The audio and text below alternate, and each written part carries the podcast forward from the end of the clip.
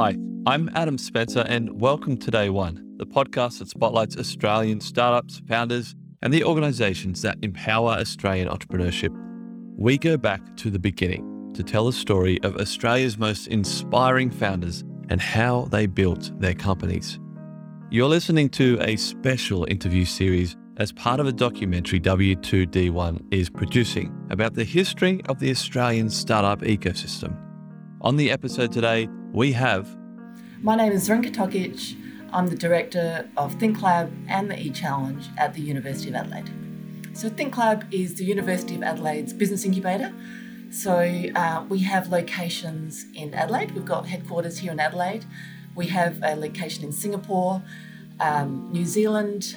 We have regional locations in Loxton. And we have a ThinkLab at Waite, which is our Waite campus, which is really around agri-food and wine.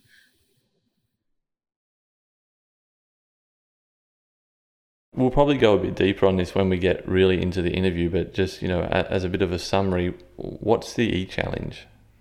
What's the e-Challenge? Okay, so the e-Challenge is a pre-accelerator program, and um, it's been running for twenty-one years, and it really is a program that takes you from idea to market ready, or as we put it, kind of incubator ready. So we use the e-Challenge as a program to feed into our ThinkLab. So it is the first step. So ultimately you come in with an idea and you spend three months working on that idea so that you're incubator ready. And that goes from testing the market to, um, you know, really looking at whether there's a need for this product or service. And then you get mentoring and support the whole way. So it's a three month program. What was your first exposure to the Australian startup ecosystem? I started working at the university in two thousand five. Uh, I really just started working at the university, and it was the Entrepreneurship Centre. And at the time, you know, I really didn't even know what entrepreneurship meant. I actually just came in to work there for a few months, and um, I was an interior designer, so I didn't know anything about business. I thought, look, I'll give this a go. This sounds interesting. So it was the Entrepreneurship Centre for Innovation and Commercialisation. It was a big mouthful. And it was this small centre that had three people working there. And basically, we used to run programs uh, that were involved with commercialisation. So we had a Master of Technology Commercialisation and a Master of Entrepreneurship. And uh, that was where I really basically learned about entrepreneurship and, and what it was. Is Are there any, or what lesson have you brought across from your interior design background that's helped you in, in this, you know, this world of entrepreneurship and startups? So, you know, that's really interesting that you say that. Design thinking in particular, that was something that I brought from interior design. And uh, I found that having that background, uh, when you're working on, on projects, um, designing for people, you, you really have to listen to the customer and, and really see that you're designing for them. And that's basically what I brought to to, to the, the university with me. And I, without realising it, though, because design thinking wasn't a really big big kind of buzz thing at the time, and it is now. And so, and I went to Stanford later on in life, you know, in two thousand eighteen to do, to actually learn more about design thinking and to, to actually bring that into everything that we do. So yeah, that's, that's probably what I bought. But, you know, ultimately working at the university and being involved in, in entrepreneurship gave me a lot more. I was handed the e-Challenge program, which is our current pre-accelerator. Um, it had been running for a few years and the school didn't want to run it anymore. And they said, Zrinka, do you want to look after it? So I said, look, I'll give it a go. Um, and I didn't understand anything about business plans or business at the time. So it was quite quite a uh, interesting journey for me because I had to find presenters for different topics, you know, around, around intellectual property and marketing and, um, you know, opportunity assessment at the time. So I had to find all these different kind of business professionals, which actually launched me into the world in a, in a great way, actually, because I actually met all these amazing people that, that could actually help entrepreneurs. And then we put this program together, uh, this three-month program together. And the, the most wonderful thing about it is I'd see the students actually take part in the program and see the change that it, it brought in them. You know, they'd come in with an idea, but then they became, they, they did all this research and they became the experts. And that's what I really loved about the program is they became these experts and they they actually pitched and we all learned from them. So I actually learned more from them than I think they probably learned from, from us. And, um, and over the that probably a five-year period, I actually picked up so much myself that now, you know, I run uh, run a number of businesses outside of work, and I've launched products into the, you know, U S markets and other markets. So it actually has made me more relevant being an entrepreneur myself, because I'm no longer someone that just talks about entrepreneurship. I'm doing it, and and I'm relevant, and I can actually pass on my current knowledge to the participants. And I think that's where I have actually learned so much from the program, and I learn so much every day from the students that are involved as well. Jumping back for a second to uh, Stanford University and the design thinking course there, what was, what do you think the, the main takeaway that you, that you brought out of that was? I think we spend a lot of time um, thinking and overthinking our designs. And I, I remember the first day we got there, you know, no computers, no phones for four days, four days straight. And we, we actually worked from eight a.m. to eight p.m. And everything we did was in eight-minute blocks. And I was exhausted after the first day, because we would actually do activities. You'd have to draw something, um, build something in eight minutes. And you know, I used to panic. I was thinking, oh my goodness, how am I going to do this? After the end of the, the kind of four days, I was finishing tasks in five minutes. And so I really think uh, that's what I took away, is that we spend too long overthinking, overthinking things and designs and the way we're going to draw things. Just do it. Was there a, a you know, you joined the uni um, in two thousand five, and you mentioned, uh, and I can't remember the full name of the, the department, Entrepreneurship Centre for Commercialization or something like that? Yes, uh, it was called the Innovation Centre for Entrepreneurship and Commercialization. Then it changed to E C I C, so the Entrepreneurship Centre for Innovation and Commercialization. So it was always this big mouthful, and no one really understood what it meant. Um, so I spent a lot of time explaining what we did. I'm assuming that was all rebranded and repackaged into what we know today as the ThinkLab, or am I wrong about that? No, um, the ThinkLab was actually part of E C I C at the time. So it was designed, and this was in nineteen ninety-three. So ThinkLab is one of the oldest incubators, I think, in Australia. So in nineteen ninety-three it was launched, and it was designed to support students so that they could actually work on a business and um, do a degree at the same time. So they'd do a Master of Entrepreneurship or a Master of Innovation and Commercialisation, and they would actually walk away with a degree and a business. So it was very, very clever at the time. And um, it wasn't called ThinkLab at the time. It was just called Theberton Incubator. And um, we shortened it to ThinkLab. So it was at Theberton. It was based at Theberton, and it was an incubator and then laboratory. So um, so that's pretty much how the, the name was born. Um, and it was soon after that that it actually was more and more embedded in the university around commercialising innovations, commercialising research. So it was really around education. ThinkLab was around education and working on a business with support while you're working on your degree, and still is the same thing. So to this day, it's it's about having a degree and working on your business, and and finishing and leaving the university with a degree and a business. And I think that's that's a really, really special thing. That's a special thing about ThinkLab. I'm, I'm sure it's very challenging running, is it five different locations? Five. Yeah, we had six up until last year. So last year we had a location in France. Um, obviously, COVID hit the region very hard. So we're still looking at, at heading back to France and, and having a location there. So we had six prior to that. It must be very challenging running. What's the most rewarding uh, part about your job? You know, um, what I love about it is each time that we enter a new location, for example, France, it's we're a startup. Uh, I feel like I'm constantly in startup mode, constantly learning, constantly looking for new markets, const- constantly testing as well. And I think that's the most rewarding part. It keeps me interested in the job. Uh, that's that's what I love about it. It's actually quite thrilling, launching a new location, meeting new people, working out whether there's a need for, for the, th- the ThinkLab in, in a certain location. Where does it fit? How does it fit into the, the local ecosystem there? Um, you know, there are lots of culture issues, and how do we fit in there as well? Um, it is a really fascinating thing to actually launch a product or a new service or a company in a new location. And, uh, and for example, for, in France, it took Probably took me about three years to actually build it there, to actually get it off the ground. But that was through our e-Challenge program. So we started actually teaching the e-Challenge program in Nice and Lyon and Paris and, and, and all these business schools. And they actually said, look, we don't really have anything like this here. Would you like to have a ThinkLab here as well? And and so basically that's how ThinkLab was born in, in France as well. It was a very exciting time.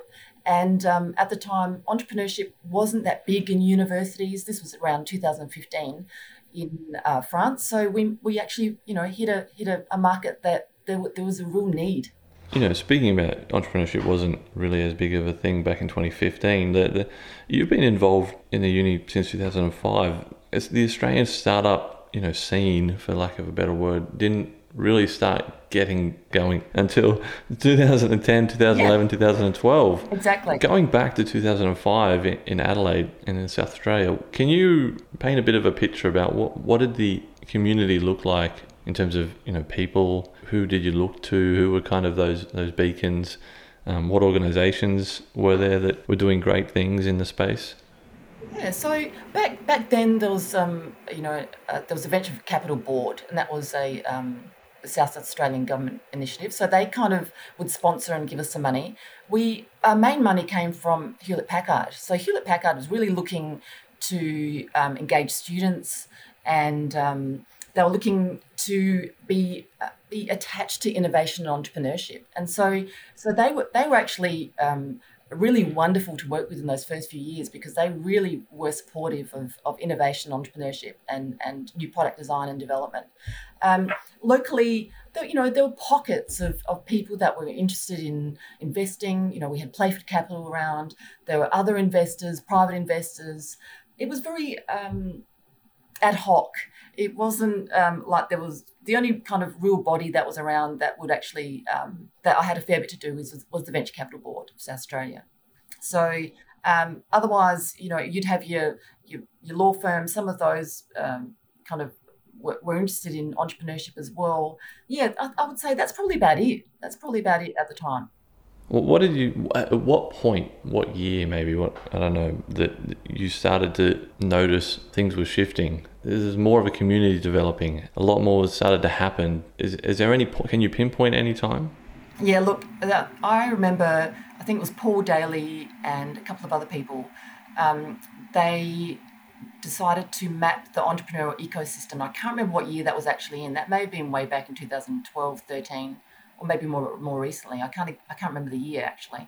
Um, when they started to map the entrepreneurial ecosystem in South Australia, we realised how many things were happening in the entrepreneurial space, and I think that was a turning point because people actually started noticing each other. We were kind of doing our own thing in silos, and and and as soon as they mapped this ecosystem and they brought us together for meetings, we started meeting each other, and um, and so we. It wasn't such a lonely journey. Um, this the, the group grew, and, and then we had the Marjoram Distillery. You know, they um, I think they also started that kind of incubation space as well. More incubators started turning up around Adelaide, but ultimately, you know, ThinkLab was around on its own for quite a while. You, you mentioned silos, and that, that's a theme that comes up quite regularly in these interviews. Do you have any idea around why silos develop? Um, yeah, why groups tend to kind of form and they don't really understand what else is going on over there or over there. They just get stuck in their own little their own little group. You know, it's, it's competition, and I think South Australia in particular is small, and as soon as universities start competing, it's competition for students, it's competition for to, for kudos as well. It's like who's doing it the best. Uh, you know, it's it's a really interesting thing because ultimately I haven't felt like we've had to compete so much with others because we do have Um, students, We've, we we have students. So we're designed, ThinkLab is designed to support staff, students and alumni of the University of Adelaide, so locally, right? So we do take companies and startups from outside the university, but not that many, and we select those carefully so that they add to the community. So we have a constant influx of students and alumni and staff that are wanting to enter ThinkLab. So we don't so much have to be as aggressive on the outside to get all these startups in. And I think that's where the competition really starts, because if you're competing for great startups um, and you want to be seen as the best, that's how those silos sort of form, and you get a, you get a bit competitive. But ultimately, we have these wonderful students that that we work with. So we, I haven't felt like I've had to compete on that sort of stage, um, and I've always felt very happy to collaborate because um, it's it's it's always helped us grow and help the university grow and, and help students, open opportunities for students as well. Fast forwarding to present day, what are some of the biggest gaps that you've observed today? Where where can we make the biggest improvements? It's that early stage funding. You know, I deal with lots of startups at the early stage, and I don't think it's about government funding. They don't. It's not government funding that they need. It is. They really need to just get get fifty thousand. That's all they need. Some of them really just need that that start. And and the big gap is no one wants to invest in you till you've got some traction, basically. So how do you get that traction with no money? It's hard. So that's the biggest gap. It is ultimately, you can't get an investor on board here in Australia until you have traction, you've got customers, till you've really proven yourself. And how do you get there without money? And that's where a lot of them actually fail. And I remember years back, we had this amazing um, innovation that would, was a, this is this was back in two thousand ten, a vine pruning um, A I kind of machine. I had phone calls from all over the world as soon as they heard about this this team. And no one would actually invest in them. No one would put any money in them until they could prove that this thing could work. And the only way they could get it to work was under um, really controlled conditions and at nighttime under lights, because daytime would actually affect the the, the actually movement of the robot. So, you know, they, this was an amazing South Australian innovation that was never going to take off because they couldn't get that early stage funding. But you know, everyone, everyone all over the world was ringing saying, we want this. If you can make it work, we want it. So, you know, um, that's just an example of an innovation that was just actually just kind of left up to sit because um, we couldn't get that early stage investment. If a brand new founder came to you tomorrow, what one piece of advice would you give them to help them succeed? Oh, st- you've got to stay hungry. You've got to love it. You've got to love it. You've got to be committed. I see time and time again, if you're not committed and you don't love what you're doing, and if you're not agile as well, you have to really ultimately go into this process with an open mind and think, this may or may not work, but I'm ready to change direction. And so I think that's that's my big, big takeaway is go into this loving what you're doing, but also be ready to change direction. Do you have an unpopular opinion about the startup ecosystem or startup community, you know, either positive or negative, just something you firmly believe, but you find yourself having to convince everyone about it? Okay, the startup community, I think, can be a bit cliquey. And um, this is, uh, we've noticed recently, there, there are more kind of groups coming and, and forming. And I have spoken to a lot of uh, startups downstairs in ThinkLab, and a lot of them say it's hard to penetrate the startup community sometimes. So that's, I found really interesting because I'm in there and so I don't feel like I have to penetrate it. But then on the outside, um, looking in and wanting to enter this community and be embraced by this community as a startup, and sometimes they're not welcomed with open arms. Does anything come to mind in terms of a broad sweeping or a, you know, a big movement that you have seen in your time in the space that really helped push the community forward, or, or get you know get us to the next level, stage, whatever that is? So when I started way back in two thousand five, we'd take students or participants through a three-month program, and you know very rare would they have a website at the end, very rare would they have a proper logo. Now I think with the adoption of, of these open source online tools, every single student, every single participant, every single startup has a logo, has a website, at least a landing page, or even a, a, an app that you can click through. So I think the the emergence of these amazing online tools have changed the, the startup world and made it faster, and, and you can actually go from idea to a prototype in days. And I think that is an, a most amazing aspect of, of what's happened to the startup ecosystem as well, that that things are moving a lot faster and you can actually create and change and, and make things very quickly. That's so true. Like the cloud hosting services where, you know, you can get a website up now for, you know, a few dollars a month, as opposed to having, you know, you know, twenty years ago, having to buy all the hardware and it cost ten thousand dollars. Exactly. You've got all these amazing tools like Canva, whereas, you know, previously you would have to spend thousands of dollars on a graphic designer to do something. Yeah, you can do logo generators, anything. Yeah, so all of these things that have that have taken away roadblocks and made things a lot easier what roadblock still exists? Like, what's the next roadblock that you think that we we need to kind of work on smoothing out? Okay, that's a that's an interesting question. I think ultimately it is investment perception as well. I still, you know, that's a perception. So ultimately, we are in the entrepreneurial ecosystem, so we kind of we get it, right?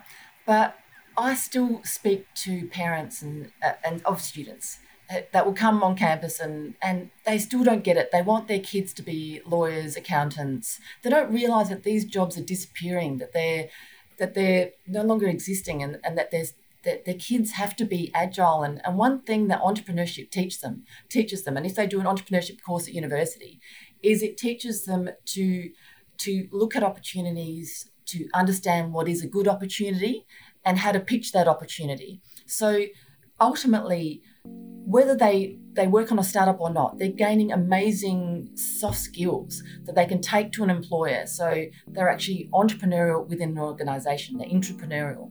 And I think I think perception has to change outside of the startup community as to what entrepreneurship can do for a, a person and for their personal growth.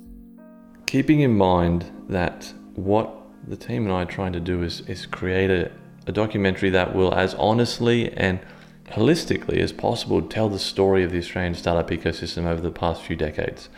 We want people from all corners of the ecosystem to listen to this story, founders, investors, academics, policymakers, either thinking about any one of those categories or all of them. What message do you have for them? Like, what do you think people need to hear? You know, I suppose I have been doing this for a very, very long time, and and I found it absolutely thrilling and exciting, and I learn more every day from the participants than than anything else. So I think governments are starting to realise the value of entrepreneurship, the value of small business. And I actually think, you know, that's probably the, the biggest thing that, that is, has kind of emerged over the last few years is finally, finally entrepreneurship has has its place. And I hope it will actually um, continue to extend and be And, and grow, and the, the entrepreneurial ecosystem will grow. Um, there are some amazing accelerators and incubators all all over the world, and and I think, you know, we also need to link in more. And as soon as I go overseas or to, to our other locations, I realise there's a there's a massive world out there, and, and there are so many new connections we can make. And sometimes we do kind of stick very close to home, and I think it's time to. to really branch out as much as we possibly can. And we may need a bit more help with that. And it would be great to see more Australian startups hit international markets and, and have assistance to do that.